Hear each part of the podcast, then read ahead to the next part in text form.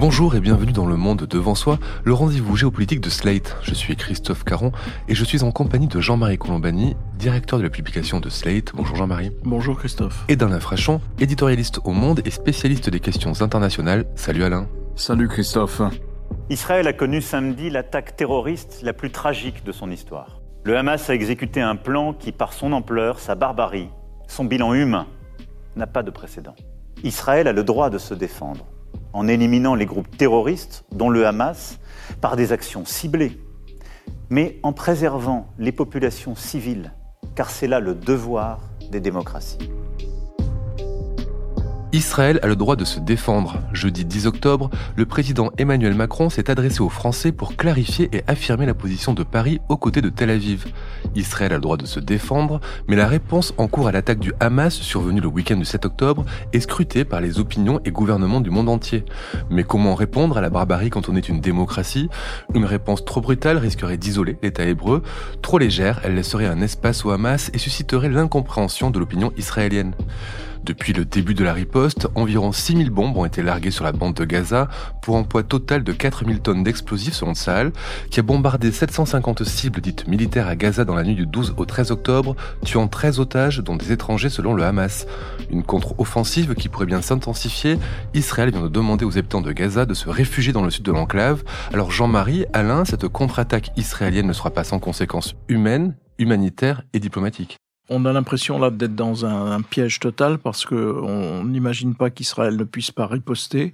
Donc Israël va riposter et en même temps ça va transformer un peu le, le cours des choses, en tout cas l'idée que l'on peut s'en faire, euh, et notamment dans les pays arabes et y, y compris évidemment en France, parce que les frappes sur Gaza frappent aussi des civils. Il y a déjà mille deux cents morts et donc euh, les images que l'on voit des tapis de bombes qui sont envoyés sur Gaza sont celles d'une ville complètement euh, en ruine.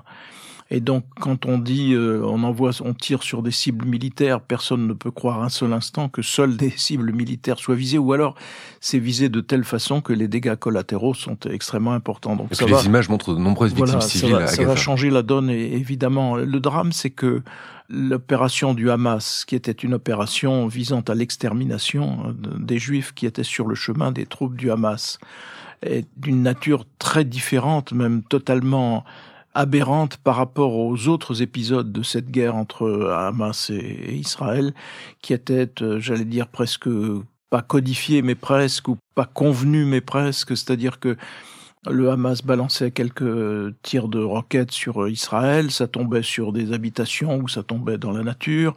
Israël ripostait par des tirs sur Gaza. Alors pour le coup, c'était des tirs ciblés, mais à la manière israélienne. Israël a toujours euh, réagit avec une idée de sa, de la dissuasion, c'est-à-dire la, la, la force de la réaction d'Israël était destinée à dissuader d'autres épisodes. Donc c'est pour cela que quand euh, un dirigeant palestinien, par exemple, était convaincu d'avoir été l'auteur d'un attentat, c'est sa maison qui était visée et détruite, toute sa maison. Ça posait d'ailleurs déjà le problème des punitions collectives. Là, ce serait une punition collective à échelle de toute une population, et donc c'est là que, d'une certaine façon, le bât blesse, mais euh, Israël a toujours eu cette doctrine d'une riposte plus forte pour, justement, tenter de dissuader. Mais là, on va s'engager dans autre chose, parce que, en effet, la, la force de la riposte risque, comme vous l'avez indiqué, d'être au-delà de ce que l'on peut considérer comme tolérable en matière de dommages collatéraux. Et donc, on va, du point de vue des opinions publiques dans nos pays, mais aussi évidemment sur place, euh, avoir une, une transformation d'un état d'esprit qui est déjà difficile. Tout l'effort du président de la République dans sa déclaration que vous avez évoquée était de faire un minimum de pédagogie pour éviter justement ce renvoi dos à dos qui est un renvoi absurde parce qu'on était face à des actes de barbarie et qu'il faut déjà commencer d'admettre que ces actes soient des actes de barbarie. Alors, les trois quarts de l'opinion française, pour ne pas dire quatre Français sur cinq, d'après les plus récentes enquêtes d'opinion, considèrent qu'il s'agit de crimes contre l'humanité. L'ensemble du pays ne se trompe pas sur ce qui s'est passé. Mais ensuite, il faut éviter que la riposte puisse être qualifiée de la même façon. Donc c'est ça, c'est extrêmement délicat, là, la période dans laquelle on s'engage, y compris pour Israël. Comment doser la riposte, comment faire en sorte que ce ne soit pas euh, monstrueux en termes de vies humaines. Mais est-ce que les chancelleries occidentales ne manquent pas un peu de fermeté dans l'appel à la retenue à l'endroit d'Israël ? D'abord, la légitimité de la riposte, personne ne peut la mettre en doute, d'une pas part. Sur le, pas sur le fait de riposter, mais sur la manière après, de riposter. Sur la manière de riposter, ça, il n'y a guère que les États-Unis qui puissent influer sur l'attitude des Israéliens, et encore, ils n'ont jamais, rarement tenu compte des conseils, des pressions ou autres. À ma connaissance, il faut remonter à James Baker, le secrétaire d'État de George Bush, pour euh, trouver quelqu'un qui soit capable d'imposer ou de convaincre Israël d'agir comme ceci ou comme cela. Alain, le piège du Hamas s'est refermé sur Israël qui se trouve maintenant sur une ligne de crête ? On peut penser que c'est exactement ce que voulait Hamas d'une certaine manière. On verra la tournure des événements ensuite, ça peut changer de profil.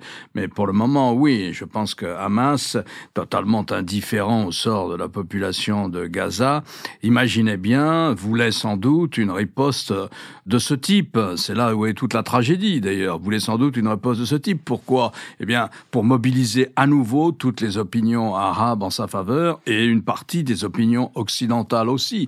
C'est ce que disait Jean-Marie, toute la difficulté de la dialectique, de l'attaque et de la réplique, avec toujours de la part des États, et particulièrement au Moyen-Orient, d'ailleurs, dans, dans l'ensemble moyen-oriental, cette question de la crédibilité, de votre dissuasion. Euh, on vous attaque, vous répliquez. Et sinon, vous êtes faible. Et si vous êtes faible, ça va inspirer d'autres attaques et de nouvelles agressions. C'est ça. Alors, on sait bien qu'il y a une limite à tout ça. Que la réponse des Américains aux attentats du onze septembre deux mille un, et la comparaison est, est parfaitement légitime. Euh, Après tout, en nombre de victimes israéliennes, on arrive à un pourcentage supérieur, très supérieur, à ce qui s'était passé aux États-Unis. Mais on sait comment ça finit. Ça finit par... Bon, alors l'Afghanistan, tout le monde suit, il y a un feu vert de l'ONU, c'est normal. L'Afghanistan abritait, le régime des talibans abritait Al-Qaïda, et donc il était normal de chasser le régime des talibans. Il y a une, une résolution de l'ONU, la Russie et la Chine la votent d'ailleurs aussi. Et puis on finit en Iran. Et là, on ouvre dix ans de guerre ininterrompue, de drame, dans l'ensemble du Moyen-Orient. Euh, donc voilà, il y a cet exemple-là, mais on pourra en citer d'autres. Dès dix-neuf cent soixante-douze, pour ce qui est de la guerre du Vietnam, les plans, le, le contexte de la paix, les grandes lignes de la paix sont là, entre Américains et Vietnamiens du Nord. Mais il se trouve que le Vietnam du Nord euh, se sert du Cambodge et du Laos. Alors, pour la crédibilité des États-Unis, dira Kissinger, on entreprend des bombardements sur le Laos et, et le Cambodge, qui ne sont pas à l'honneur des États-Unis. Tout ça pour la crédibilité des États-Unis. C'est toujours la crédibilité des États. Je ne dis pas que ce sont des situations faciles. Hein. Je, je n'aimerais pas être responsable face à ce genre de, de situation. Mais voilà, bon, on est dans cette équation impossible euh, de l'agression euh, terroriste euh, de type barbare et de la réplique qui peut complètement euh, renverser l'opinion internationale. Et vous allez voir, les chancelleries dont vous dites qu'elles ne répondent pas assez à ce qu'il se passe sur Gaza, mais on se retrouve la semaine prochaine, il y aura des communiqués des chancelleries occidentales, peut-être américaines aussi. Voilà. Et ça, c'est une logique qui est malheureusement terriblement ancrée dans le Moyen-Orient. Pas simplement dans le conflit israélo-palestinien, mais dans l'ensemble du Moyen-Orient. Benjamin Netanyahu a créé un gouvernement d'urgence avec un des leaders de l'opposition, qui est Benny Gantz. Ce gouvernement va durer le temps de la guerre contre le Hamas. Gantz fera ainsi partie du cabinet de guerre israélien aux côtés de, du ministre de la Défense, Yoav Gallant, et, et donc de Netanyahu. Qu'est-ce que cela signifie pour le, le gouvernement israélien, et est-ce que ça peut influer sur la réponse israélienne ? Bien sûr, il y a trois hommes qui vont piloter les opérations. Netanyahou, Gantz et le chef d'état-major et le ministre de la Défense, qui est un homme du Likoud. Ça veut dire que aucun des hommes des partis extrémistes, suprémacistes blancs ou extrémistes religieux, avec lesquels Netanyahou s'est allié pour pouvoir gouverner et échapper à, à la justice, ne figure dans ce cabinet de guerre. C'est un cabinet restreint qui a le droit de prendre toutes les décisions concernant la guerre, mais qui ne peut pas proposer euh, d'autres décisions que sur la guerre. Il ne s'intéresse pas à l'économie, à rien d'autre. C'est juste la guerre et le temps de la guerre. ben, on peut penser que c'est la voie de la sagesse et que surtout c'est la condition du maintien de l'unité des Israéliens, alors que Israël est dans une période d'extrême polarisation politique dans laquelle l'a plongée la nouvelle majorité de Benjamin Netanyahu. Et donc, euh, je pense que pour avoir toujours le soutien majoritaire de l'opinion, il fallait ce type de remaniement euh, du gouvernement israélien.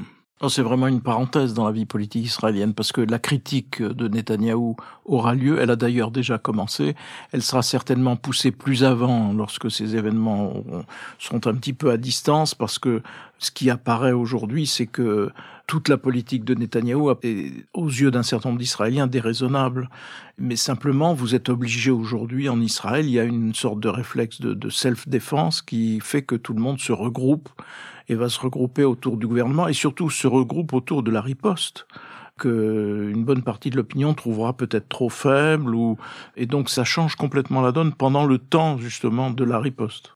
Dans l'épisode qu'on a sorti mardi dernier, nous avons parlé des révélations du Wall Street Journal selon lesquelles Téhéran aurait participé à la préparation de l'opération du Hamas.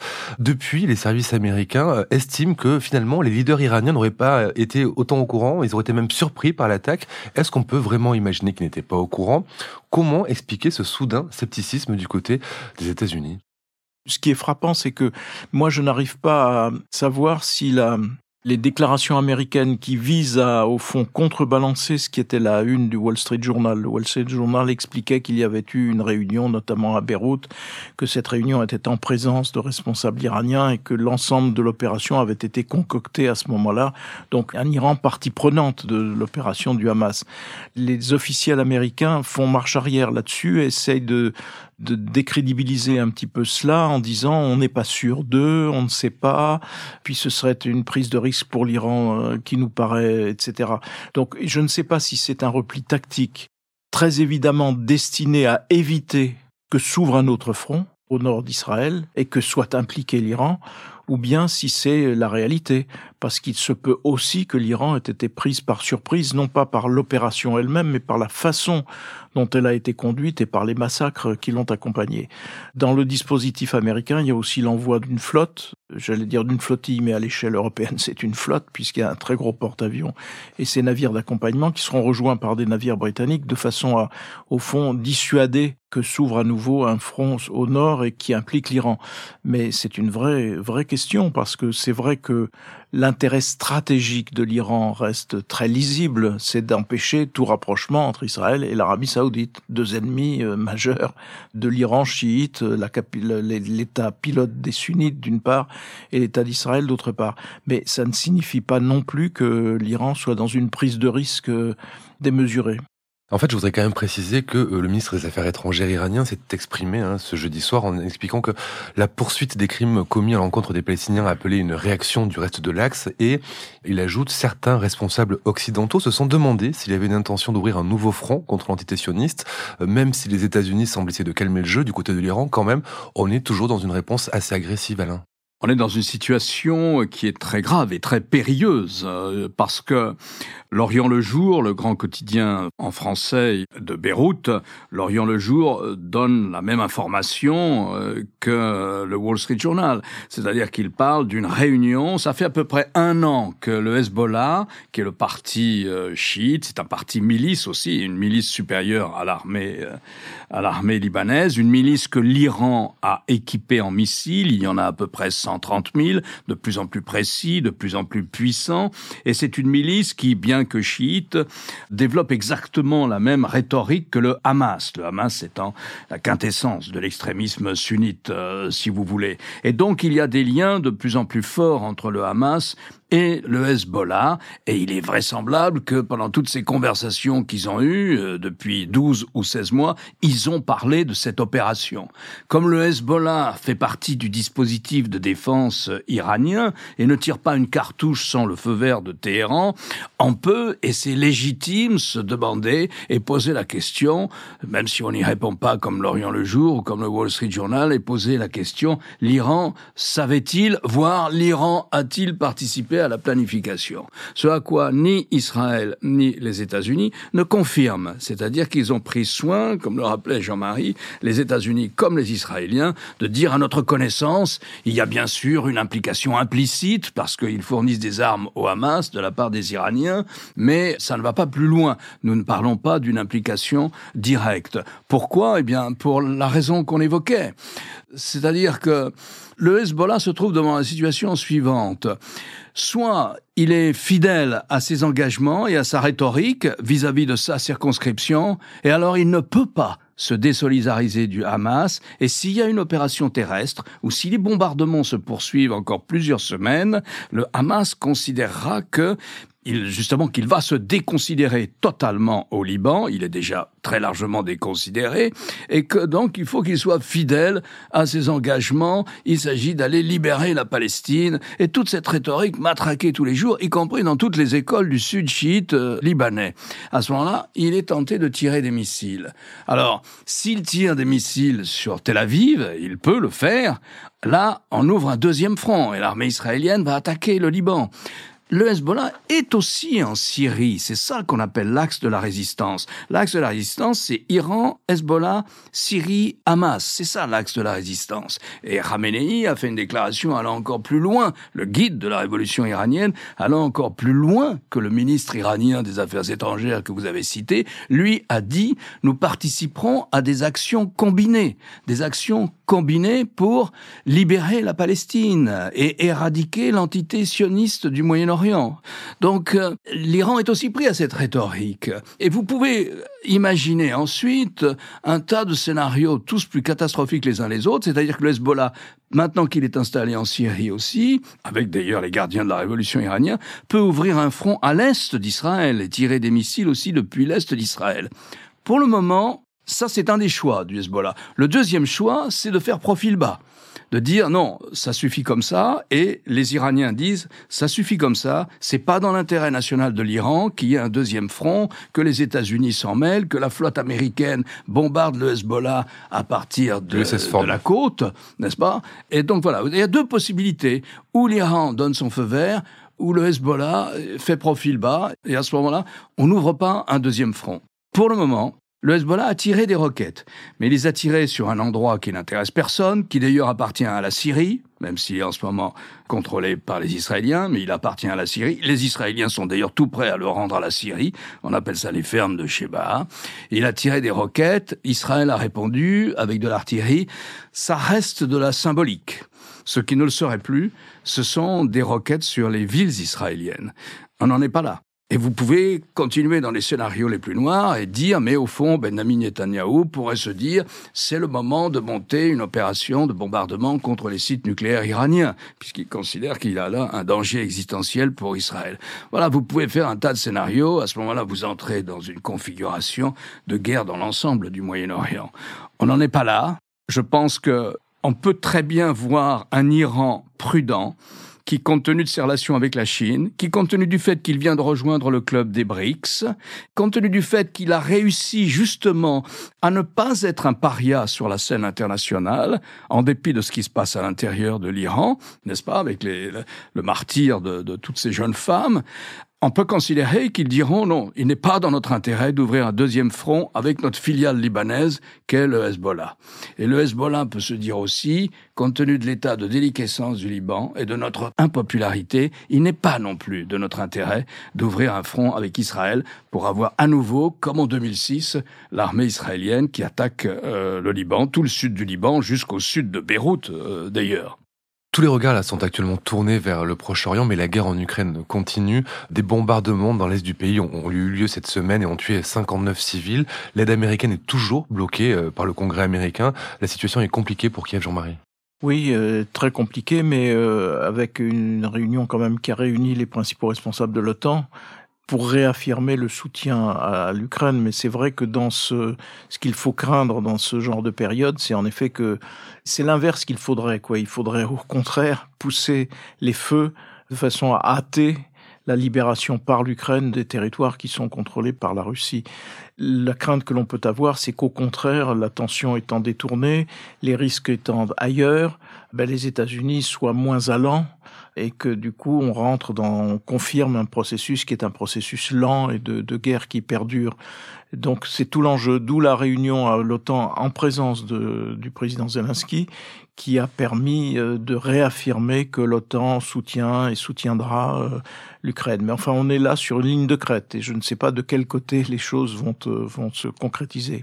Pour le moment, on a à Washington une initiative intéressante euh, qui peut être soutenue par toute une partie des élus républicains, qui est de dire euh, nous devons voter une aide militaire supplémentaire à Israël en ce moment pour les munitions, et cetera. Et nous allons la lier. On va faire la même législation, on va lier les deux, l'aide à l'Ukraine et l'aide à Israël. Ah, vous voulez pas voter l'aide à l'Ukraine, c'est que vous voulez pas voter l'aide à Israël. Donc ça, ça fait partie des jeux parlementaires ou parlementaristes, comme vous voulez, à Washington. Et donc il se peut qu'il y ait un double vote, une aide militaire à Israël et une aide militaire à l'Ukraine dans le même souffle. Pour finir, j'aimerais qu'on parle de, de la France. Euh, Emmanuel Macron, hier, a, a mis en garde hein, sur les suspicions, les divisions qui pourraient exister au sein de la nation en raison du conflit euh, en Israël. On voit que malgré tout, les, les débats ont été vifs depuis le week-end dernier, même s'ils sont un peu calmés depuis la découverte du charnier dans les kibboutz, qui a quand même saisi beaucoup de monde. On voit aussi quand même que cette polémique a eu un effet sur la ligne de partage entre R N et L F I, par exemple, Jean-Marie. Oui, elle a déjà un effet parce que le, les errements de L F I, en tout cas du petit groupe qui entoure Jean-Luc Mélenchon et dont s'est dissocié un François Ruffin, par exemple, de façon très claire et très ferme, cette ligne-là a considérablement valorisé la prise de position de Marine Le Pen et du Rassemblement National. Donc, euh, le résultat aujourd'hui observable, c'est que le diable a changé de camp. Le diable dédiabolisé aujourd'hui, c'était le R N, donc l'extrême droite, et le, le diable nouveau, c'est Jean-Luc Mélenchon et, et ce qu'il incarne, compte tenu de l'attitude qu'il a adoptée et qui consiste peut-être dans une, à la fois dans une visée électoraliste, puisque ce qu'il cherche, c'est le soutien des communautés de, de confession musulmane, mais peut-être aussi et surtout, me semble-t-il, parce qu'il est enfermé dans une idéologie et donc dans une façon de lire des événements, de lire des événements internationaux qui sont rigoureusement conformes à une idéologie qui cadrait peut-être avec des temps anciens, mais qui aujourd'hui n'a plus... Enfin, ça n'a pas de sens de... je ne sais pas, de continuer à renvoyer dos à dos face à ce qui s'est passé et face aux exactions monstrueuses du Hamas. Donc la sanction politique est déjà là, c'est-à-dire que le parti de Marine Le Pen fait un nouveau bond en avant dans sa crédibilité vis-à-vis des Français et L F I devient, dans l'esprit des Français, plus dangereux que ne pourrait l'être Marine Le Pen qui, aux yeux des Français, a cessé d'être dangereuse. Et donc, euh, on a ce résultat-là, qui est aussi en petite partie un peu imputable au président de la République, parce que Marine Le Pen, au fond, a parlé la première, et elle a trouvé les mots qui faisaient écho aux sentiments profonds des, des Français. Le président de la République a parlé après, il a parlé très bien, il a fait un discours à la fois ferme, très pédagogique, très clair, mais il a parlé après elle. Alors qu'il eût été préférable qu'il parle le premier, depuis l'Allemagne, où il était lundi, et je rappelle qu'il avait parlé le soir même de l'invasion de l'Ukraine par la Russie, le soir même. Et donc là, on aurait pu attendre qu'il fasse de même, compte tenu de la gravité des événements. Et donc, Marine Le Pen a engrangé là en quelques points supplémentaires. Donc on est dans ce paysage-là.